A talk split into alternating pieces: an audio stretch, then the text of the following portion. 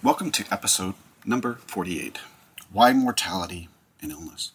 Just a quick note before I get started today. If you like what you're hearing, leave a comment or a rating, or even pass it along to a friend.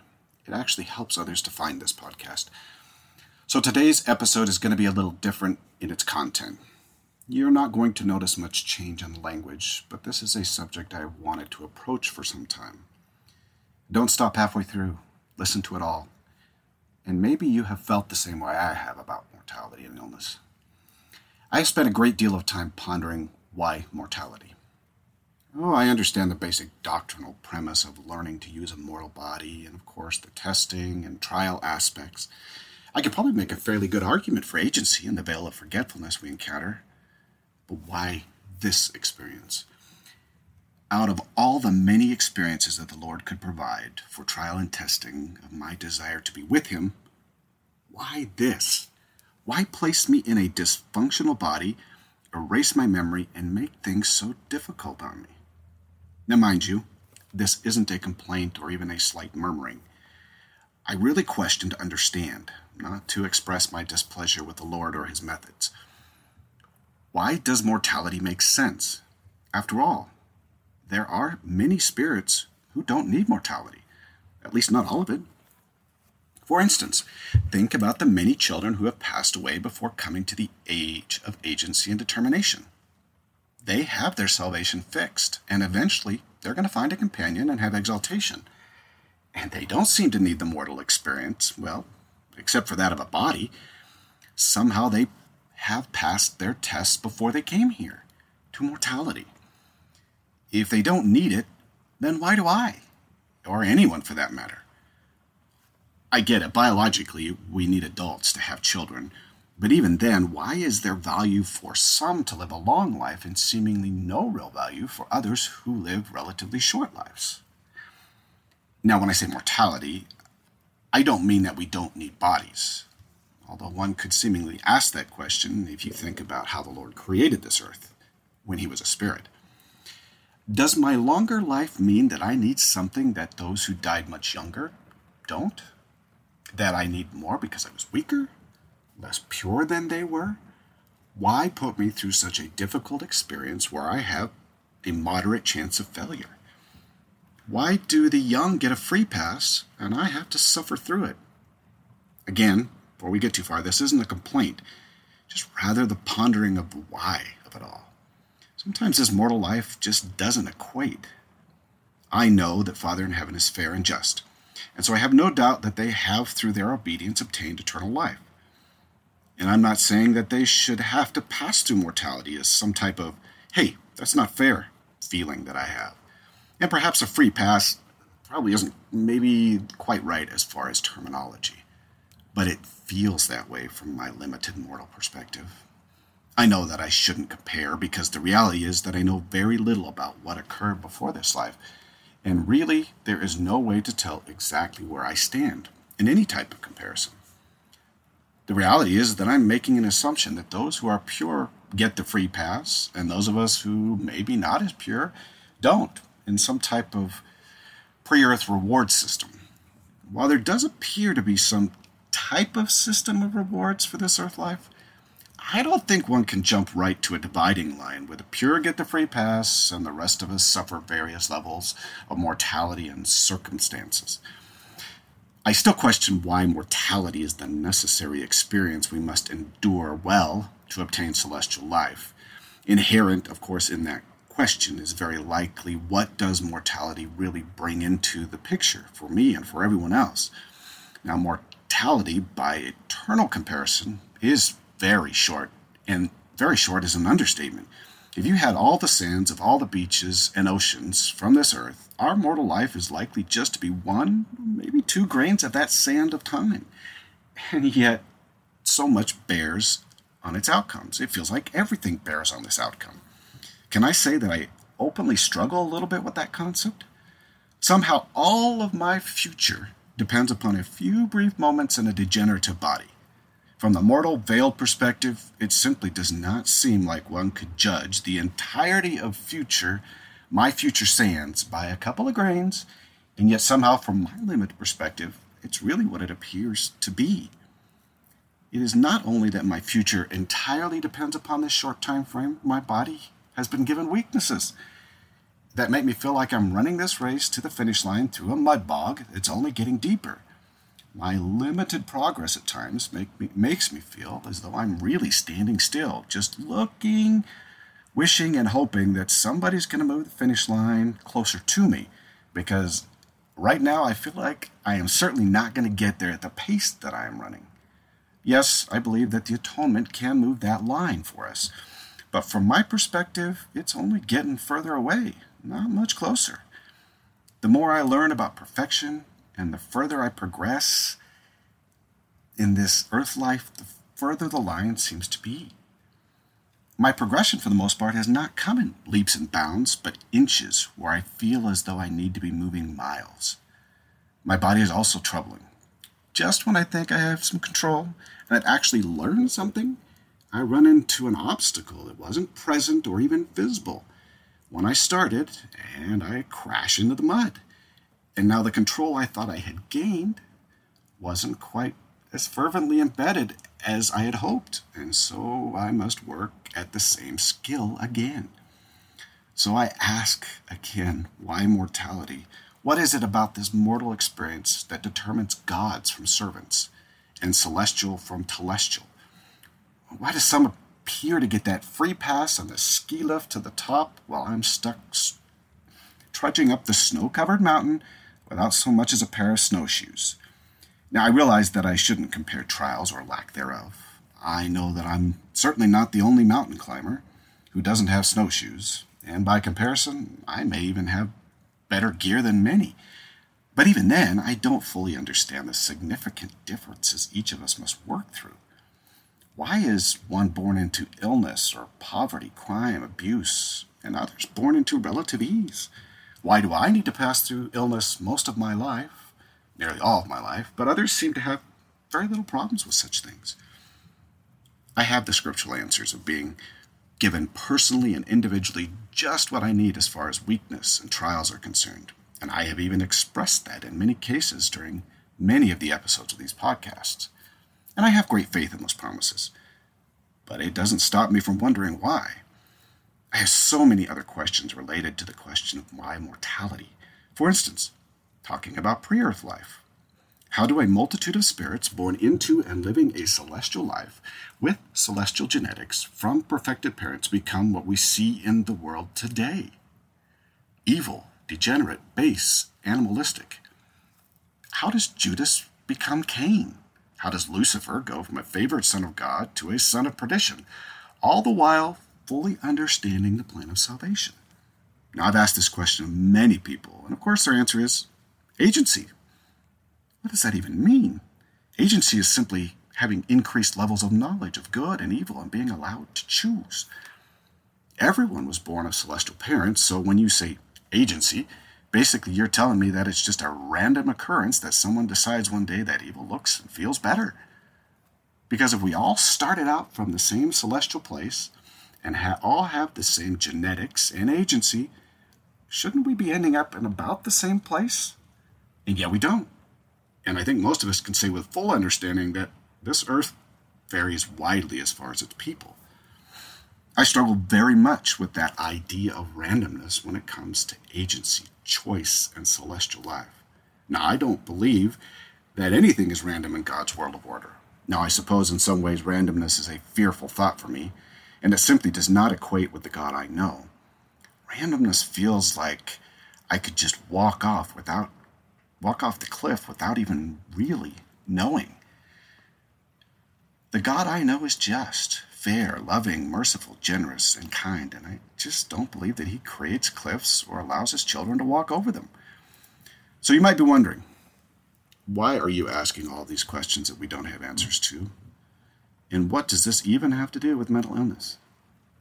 Questions are the only way we obtain answers from the Lord. Now, if we don't ask questions, we're not going to get answers. Now, we might not receive the answer because the Lord chooses to withhold it for whatever reason, but we might just receive some of the answer. And I have found in my pondering those answers come in pieces, and not always in orderly pieces where they fit neatly together. Often my pieces more like a jigsaw puzzle, one piece at a time and not in order, and maybe just the outside and a few inner pieces. Even with a partial puzzle, you're still going to have more of a picture than when you started. And even the puzzle itself helps more pieces fit into the patterns when you get them. So, questions are celestial food, nourishment that strengthens the resolve. Okay, well, only if you're willing to look and accept the answers given. If you're not really interest, interested in the true answer, then questions are just complaining and murmuring. What does my question have to do with mental illness?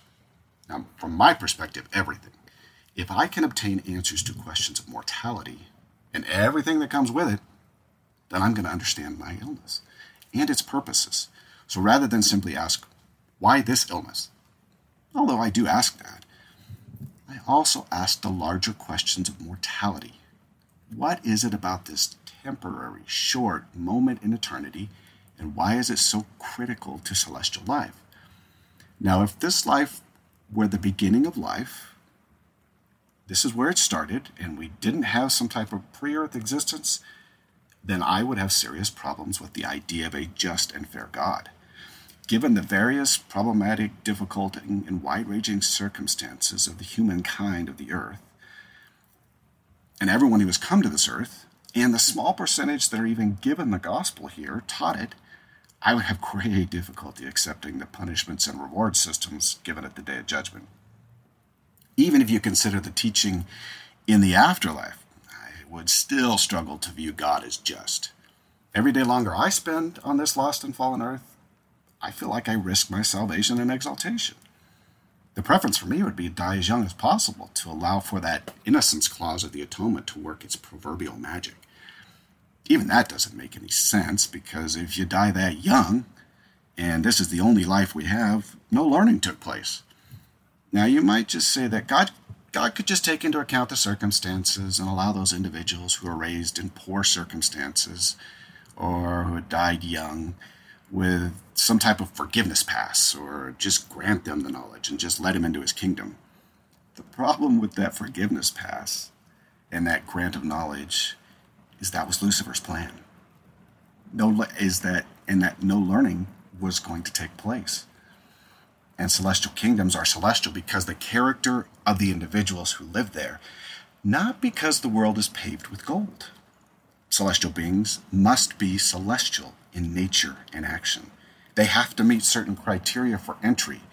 God cannot allow anything into his kingdom that does not meet celestial standards, or his kingdom will no longer be celestial, and his creations will lose confidence and trust in him as their father, which is really the basic definition of a fallen God. So, for this world to be a fair experience, for everyone who enters, and for God to be a just God, we had to have sufficient and extensive training and time to learn before this life. Otherwise, this experience would have to be eons, eons longer so that God could be judged to be trustworthy, fair, and impartial in his judgment.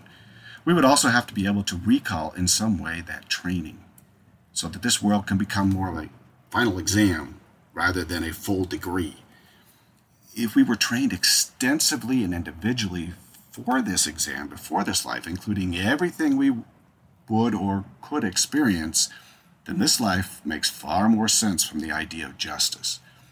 How we placed or scored on this mortal exam would not be based on our circumstances in this earth life, but rather how well we took to our training before this life and our ability to recall that training obviously with some help as requested by ourselves through some type of communication. Obviously, we call that communication prayer. Now, that doesn't explain every example, but it does help explain most circumstances. Does that mean that two spirits who were similar in the spirit world in progression, learning, experience, and obedience, call them the spiritual twins, would receive near identical experiences here on the earth? Uh, the answer is actually no. Let's say that we have two pure spirits, that each had done sufficiently to die young and receive salvation and then eventually exaltation without coming to the point of accountability.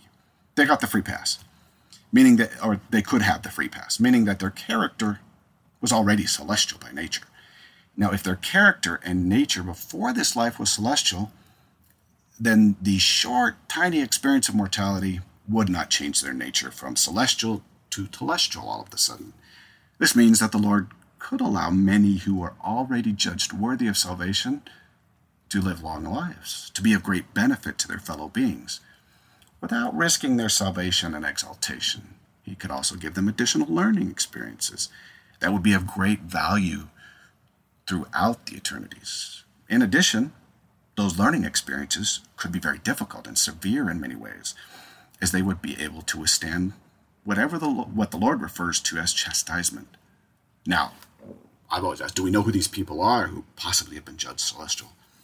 It's doubtful that the Lord will reveal that to anyone, even the prophet, but the person themselves, but the person themselves.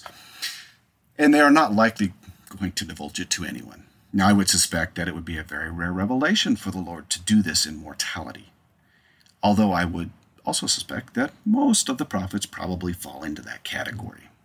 Now, I say most because you can find a few throughout the scriptures that have not withstood the test of mortality in time. So, why mortality as a final exam? And why mix everyone together on the exam? Uh, the answer is simple. While the exam here in mortality is, is individual, it's also a group exam. Exaltation does not occur in the singular form. We must not only work personally, but as team members to obtain exaltation. Now, the basic premise being that creation cannot and does not happen in a singular form. Creation happens with two gods, not one. There must be one who organizes spiritual matter and loves and teaches and trains, and one who exalts. And each work together, helping one another in their given roles, forming a single cohesive unit. Now, the woman organizes, teaches, and trains independent spiritual life through her portion of the priesthood. And the man exalts that creation and provides physical materials of a body and a home, each possessing their keys jointly working together to bring to pass the immortality and eternal life of man, creation, earth, plants, animals. There is no greater power in the universe than to bring forth independent life and to teach and train that life in the ways of celestial character and nature. The calling of a mother and, of course, a father is the greatest calling one can obtain from the Lord, both in this life and the next. And in the next life, the title of mother and father is only given in the highest degree of celestial life. So now I ask the question again why mortality? Does it make sense what we have been sent here to do and to experience? We are being trained and tested to bring forth the next generation of spiritual life.